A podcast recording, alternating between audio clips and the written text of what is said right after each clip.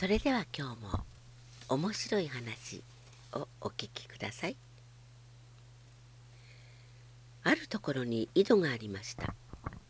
この井戸は「おーい」と言うと「おーい」と返事をしてくれるのです。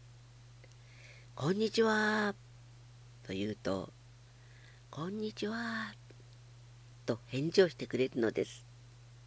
ですからみんな毎朝この井戸のそばを通る人は井戸を覗いておはようというのです。すると井戸は必ずおはようと返事をしてくれるのです。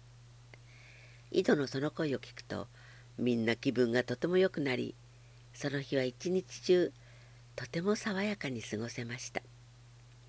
なんていい井戸なんだろう。なんて素直な井戸なんだろう。とみんなこの井戸が大好きでした。この井戸をとても可愛がっていました。ところがどうしたわけか、それからしばらくして井戸は返事をしなくなりました。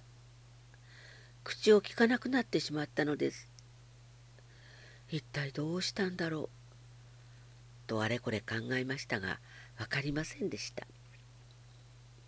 すると一人の外国人が「この井戸、日本語わかりません。英語なら返事します」とそう言って井戸に向かって「Good morning!」と言ったのです。すると井戸は返事をしたのです。Good night! Oh yes! と言うとOh no! Stop! と言うと Go! というのです。それを見ていた男の子が僕日本語で言ってみようとそう言っておはようと言うとこんばんはと言ったのです。寒いよと言うと暑いよというのです。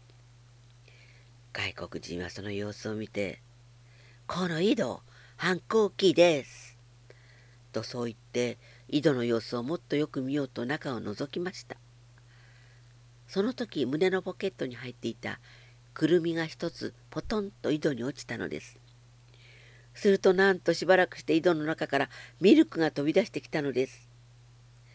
そこで男の子はポケットに入った貝殻を落としてみました。貝を落とすと、イカが出てきたのです。するとちょうどそこを通りかかった八百屋のおじさんが「よしそれならナスを落としてみよう」とナスを落としました。すると砂が出てきたのです。玉ねぎを落とすと長ネギが出てきたのです。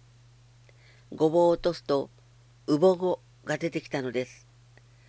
ウボゴはネパールの奥地でしか取れない実に珍しい野菜でした。おじさんはびっくりして「ウボゴだ!」ウボゴだと喜んでいました。そして今度は八百屋のおじさんはスイカを落としてみたのです。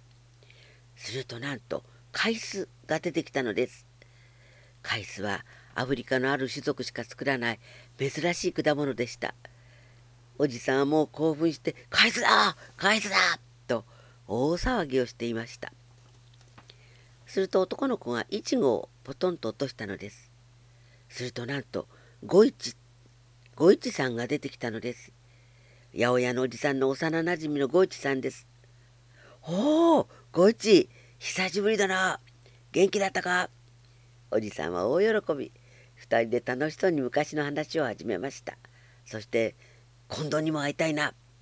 ともう一人の幼なじみの話になりました。それを聞いていた男の子が、うどん粉を落としたのです。すると、近藤さんが出てきたのです。ゴイチさんとおじさんは大喜び。そしてしばらくして改めてみんなで「この糸は一体どうなっているんだろう」とそう言ってトマトを落としてみました。するとなんとトマトがそのまま戻ってきたではありませんか。それを見ておじさんは「よーしそれなら俺が井戸の中に入ってみる。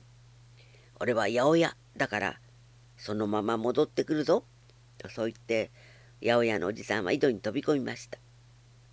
するとなんと八百屋のおばさんが出てきたではありませんか。そこでおばさんに訳を話して、もう一度井戸の中に入ってもらいました。すると今度は、うやおやのおじさんが戻ってきたのです。この反抗期の井戸の噂は、あちこちに広まってゆきました。そして大勢の人がやってきたのです。みんな何を持ってきたかというと、心の中の嫌な気持ちを持ってきたのです。そして井戸の中に嫌な気持ちを入れたのです。するとなんと、いい気持ちになって帰ってきたではありませんか。みんな大喜び。反抗期の井戸のおかげで、多くの人が幸せになっていったのです。そうです。